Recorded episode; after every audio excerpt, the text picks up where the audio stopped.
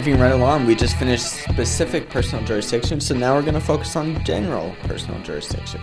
And note, remember, one of the things that needs to be met in order for a claim to be made is that there needs to be personal jurisdiction.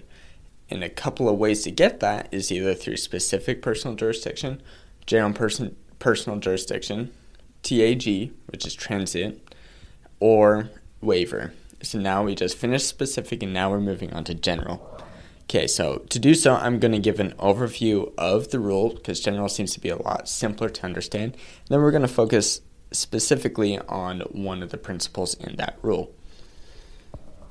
So to find general personal jurisdiction, we're going to look at the domicile of an individual or a company. For a company, domicile includes the principal place of business, the state of incorporation, or, in very unusual cases, the words at home, meaning the company is at home in that state. There are a couple of introductory cases just to give us a little bit of facts and a principle. We have Perkins, which is during World War II. Uh, the Philippines was occupied by the Japanese, and so he was a mining company that left the Philippines and moved to uh, Ohio to manage his business dealings prior towards that. And a claim that was in the Philippines came and followed him to Ohio and found general personal jurisdiction in Ohio because that was his principal place of business, even if it was temporary. So the takeaway from this is that Previously, general and personal jurisdiction could only be found through your state of incorporation, which is where the company gave life, but it can also include the principal place of business. And then we have helicopteros, Spanish. I don't know Spanish.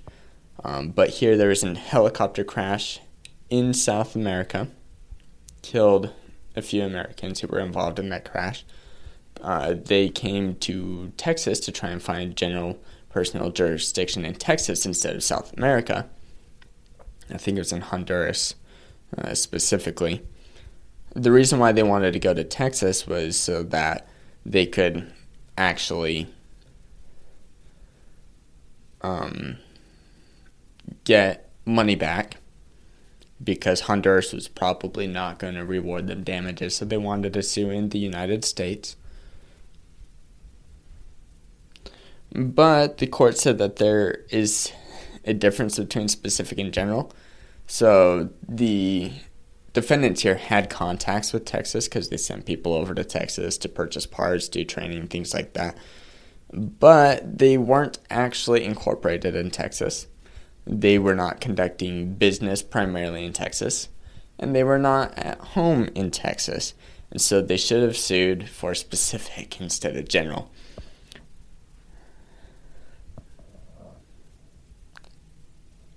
Biggest takeaway from that is contacts in a state does not equal general personal jurisdiction. We need domicile. I'm going to define domicile briefly. Uh, domicile occurs when two things happen.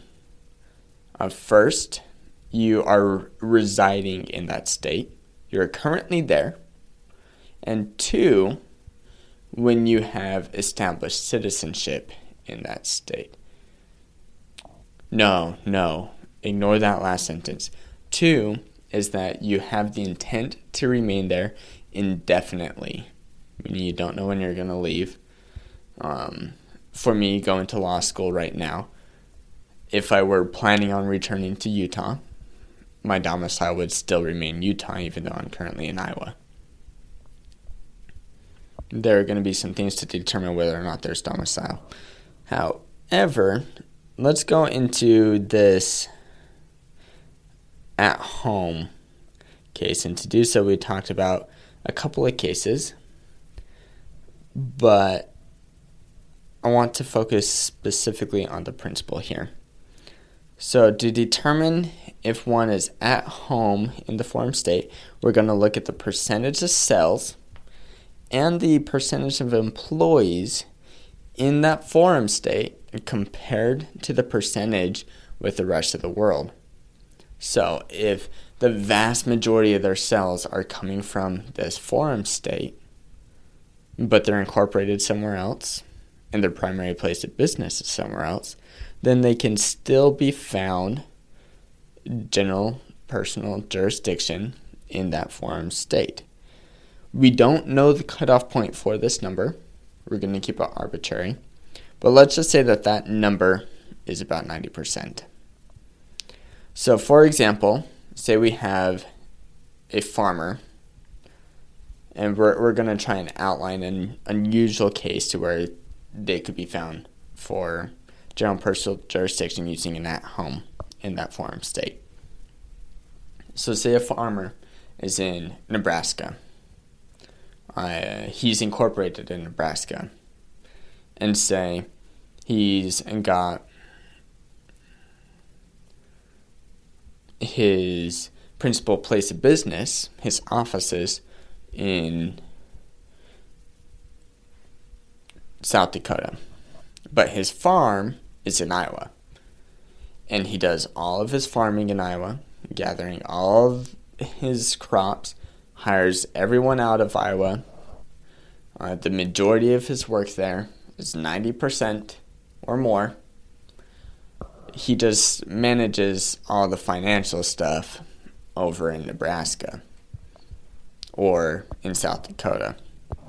They can still find at home in Iowa, meaning he could still be sued in Iowa for uh, general personal jurisdiction.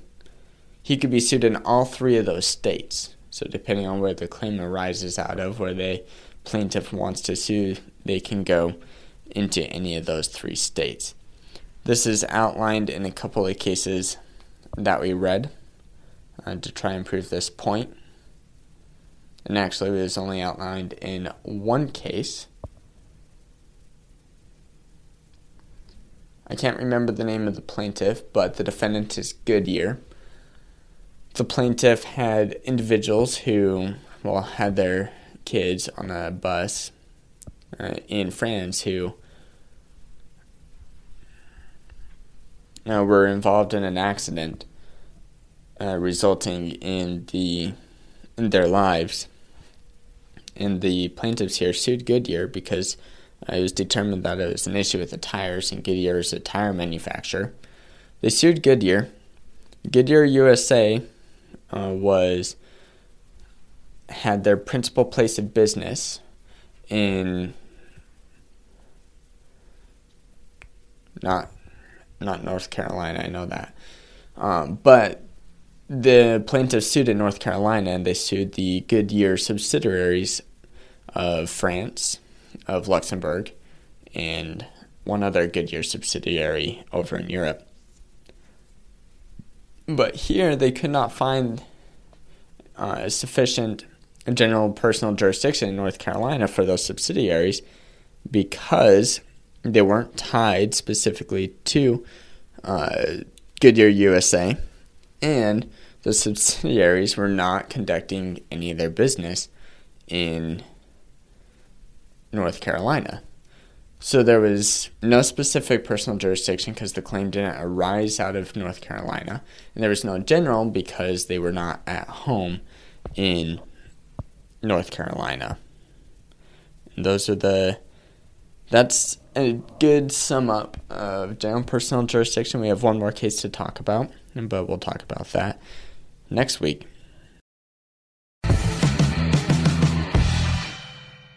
Thank you for listening to this episode of The Law Schoolers. Before I let you go, there are four things I want to say. The first thing is if you enjoyed these episodes and if you enjoyed the website, I would invite you to go and join Law Schoolers Pro, and you can do that by going to lawschoolers.com/join.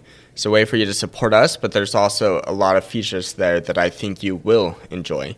Second thing is that nearly all of our episodes are unedited. The only ones that aren't are pre law materials, and the reason for that is so you can actually see the legal material in its raw form as I'm learning it as well. The third thing is that the information contained in these episodes are specifically only for educational purposes. They're not to be used as legal advice. And with that, the fourth thing is if it is used as legal advice, we are not liable. That is, Law Schoolers is not liable for any legal outcomes. Thank you again for enjoying the show. Have a good one.